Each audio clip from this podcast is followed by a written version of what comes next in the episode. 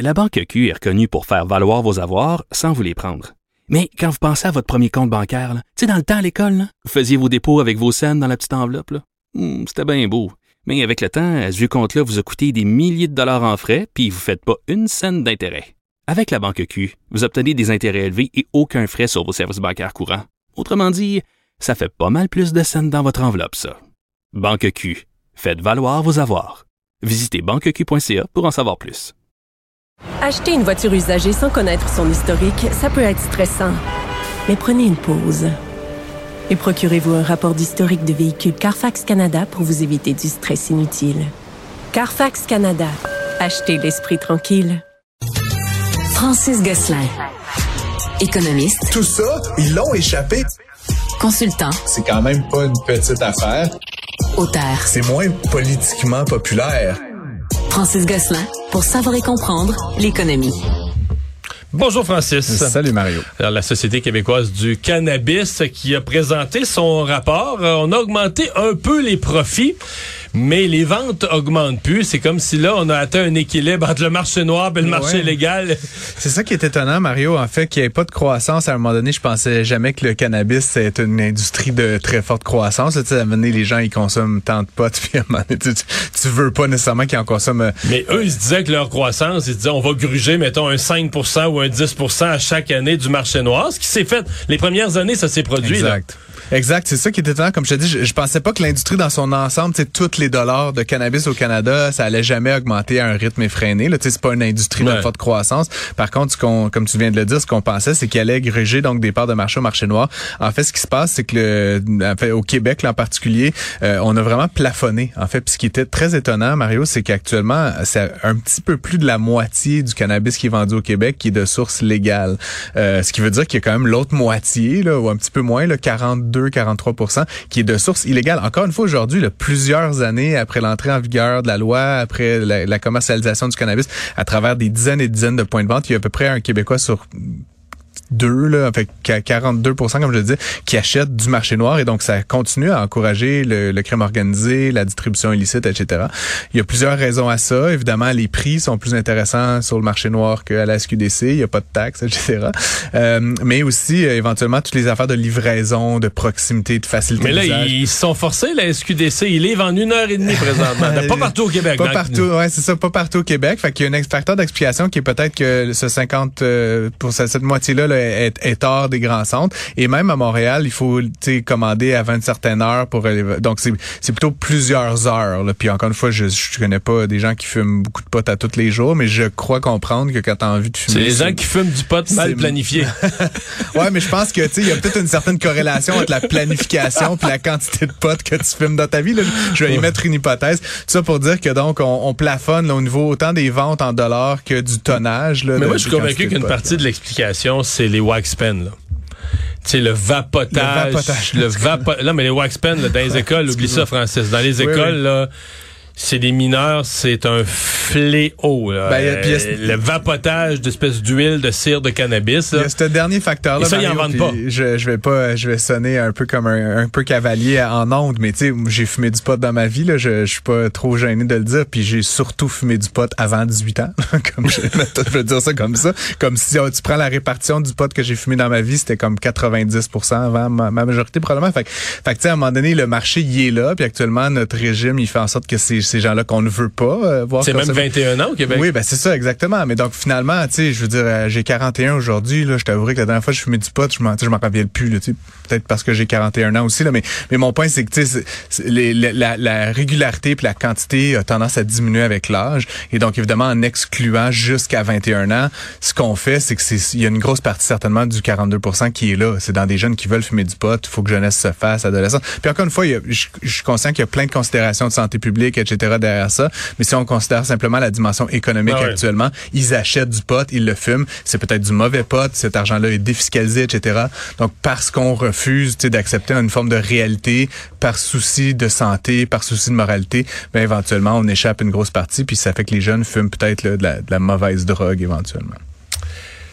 Nouvel euh, épisode euh, dans la saga du groupe euh, Sélection, ce groupe de résidence pour aînés de Réal Bouclin, là, euh, dont les créanciers ont, euh, se sont, sont fait protéger par la Cour. Oui, effectivement. Puis c'est intéressant, Mario, parce que tu sais, je donne souvent euh, un peu de mentorat ou des conseils à des jeunes entrepreneurs, tu sais, souvent qui sont en démarrage, etc. Puis ce qu'on dit souvent, tu sais, la raison pour laquelle on se crée une incorporation ou une, une structure, tu sais, intermédiaire entre soi puis les bailleurs de fonds, c'est pour protéger ses actifs. Hein? Fait que tu te lances en affaires, crée-toi une Ta incorporation. maison, tes biens personnels. Ton auto, ta famille, là, tu sais, ton épargne, parce qu'éventuellement, c'est ta vie privée, là, dans laquelle il y a peut-être des enfants, il y a peut-être un conjoint, une conjointe, etc. Ben, bref, Monsieur Bouclin euh, n'a pas écouté mes conseils. Du moins, je pense qu'il était peut-être un peu obligé de le faire, et donc il a donné plusieurs de ses biens personnels en garantie. Évidemment, on parle pas de- d'appartement là à 300 000 dollars sur le plateau. Euh, il est maintenant question d'une maison là, qui posséderait à Laval qui vaut 5,5 millions de dollars. Puis il y a certains des bailleurs de fonds qui la lorgnent éventuellement pour se, euh, se rembourser là, sur des dettes qui n'ont pas été euh, qui ont pas été payées par l'homme d'affaires. Euh, il y a un groupe notamment suisse là, qui aurait prêté euh, au total près de 55 millions de dollars à, à M. Bouclin euh, à des taux d'intérêt entre 7 et 10 par année, là, ce qui est assez normal là, dans l'univers commercial, mais euh, qui aujourd'hui ont un, un résiduel d'environ 18 millions de dollars qui s'arrivent pas à récupérer. Donc, ce qu'ils veulent faire, c'est mettre la main sur les biens personnels de M. Bouclin qui ont été mis en garantie. Où est-ce qu'ils font cette menace-là pour euh, qu'ils trouvent une autre solution au plus vite? Je sais pas, mais en tout cas, les différents médias qui rapportent la nouvelle, Mario, parlent que M. Bouclin aurait aussi peut-être d'autres dettes qui n'ont pas été, des dettes personnelles, là, qui n'auraient pas été éventuellement recensées là, dans, dans les histoires de protection des créanciers, parce que c'est vraiment groupe sélection hein, qui s'est placé sous la, Ouais. la protection. Mais lui-même, M. Bouclin, aurait, dans ce contexte-là, mis des actifs personnels en garantie, aurait peut-être même contracté des dettes personnelles qui n'apparaissent pas à ce bilan-là. Bref, ça va de mal en pis là, pour l'homme d'affaires euh, qui était pourtant sur une lancée à une certaine époque. là, Ben qui était oui, un peu ça le avait l'air, ben des, ben des résidences pour personnes âgées. tu sais. Puis même moi, comme économiste, Mario, je t'aurais dit à une époque, les résidences pour personnes âgées au Québec, mettons que s'il y a un marché d'avenir là, dans les 10-15 prochaines années, c'est c'est une belle place où investir. Non, puis je là. me souviens, on disait, tu peux pas perdre d'argent avec ça. Tu vas toujours avoir un taux d'occupation de C'est- 99,6 euh, C'est tout le monde paye. Exact, c'est ce qu'on se disait, mais donc forcément, là, M. Bouclin a appris à la dure que peut-être le rythme auquel il a fait de la croissance, mais aussi on se rappellera, Mario, ben déjà il y a une maison à 5,5 millions, c'est une pas pire maison, j'imagine. On a vu des photos là, dans la presse notamment, mais aussi euh, M. Bouclin qui se baladait un peu en jet, etc., partic- particulier un peu partout sur la planète, avait possiblement un rythme de vie qui était comme incompatible avec ses obligations euh, au sein de l'entreprise. Il y a peut-être une grosse partie de l'argent qui est disparu là, de cette façon-là, avec un espèce de désalignement entre les revenus réels puis ce qu'il dépensait au quotidien pour. euh, Ça se dépense vite de l'argent. ça se dépense plus vite que ça se gagne, il paraît. Euh, la banque américaine JP Morgan Chase euh, qui a réglé avec une poursuite là euh, qui concerne euh, le, le, le, le- le- Jeffrey Einstein, le, le- Euh, le- ouais, euh, ben, le le- financier euh, déchu, décédé en prison. Ouais, euh, exactement, qui était accusé d'avoir euh, fait quasiment du trafic humain, là, tu sais, vraiment. euh, D'avoir eu son, île, son femmes, île euh, où il recevait les grands de ce monde avec des jeunes femmes. Exactement. Écoute, j'ai passé une partie de la- l'après-midi à creuser, parce qu'évidemment, c'est une grande banque qui paye euh, une somme assez significative. On parle de 290 millions de dollars euh, US, Mario, là, donc c'est quasiment un demi-milliard de dollars canadiens.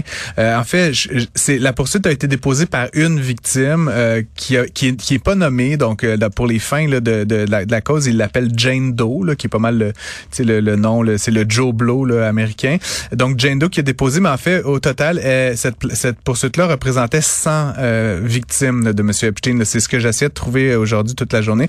Donc en fait, euh, JP Morgan Chase euh, convient de payer euh, 290 millions de dollars US, c'est-à-dire à peu près 3 millions de dollars par victime là, dans le cadre de cette affaire-là. faut dire que c'est des victimes qui ont été agressées sexuellement, possiblement vendues. Mais c'est beaucoup d'argent, mais beaucoup. Le, mot est faible. C'est beaucoup d'argent. Je veux dire, c'est la plus grosse euh, co- compensation proposée dans le cadre d'affaires sexuelles de l'histoire. Donc, c'est un très gros Mais montant. c'est pour ça que Je veux pas minimiser, mais ce que la femme a vécu, mais ça donne un peu l'impression qu'au-delà de la mesure des dommages puis de la compensation des hommages, des dommages, qu'il y a aussi une part de peur euh, que ça aille plus loin, que les démarches aillent... Tu sais, ça, moi, ça me dit ça, là, que c'est du monde qui ont pas le goût que les démarches se poursuivent. Ben, c'est sûr que pour les victimes, c'est, terrible. Je, ça a probablement gâché leur vie. Donc, tu sais, 3 millions, je, je sais pas ce que ça représente pour elles, mais c'est certainement une certaine somme d'argent qui va leur permettre de, de vivre un peu plus dignement. Par contre, comme tu dis, ce qui commençait à se faire dans le cadre de cette poursuite-là, c'est qu'il y avait euh, donc euh, les avocats qui faisaient des entrevues avec la haute direction de JP Morgan Chase, qui Pour savoir qui savait quoi, qui qui avait vu passer Exactement, quoi. parce qu'on peut imaginer là, que M. Epstein, il faisait des virements pour acheter le silence là, de ces différentes victimes-là. Donc, il utilisait la banque, ses produits, ses différents... Puis, tu sais, à un moment donné, ça devait être des paiements un peu irréguliers à des destinations un petit peu étranges, là, tous ces paiements-là. Donc, il aurait dû avoir un banquier ou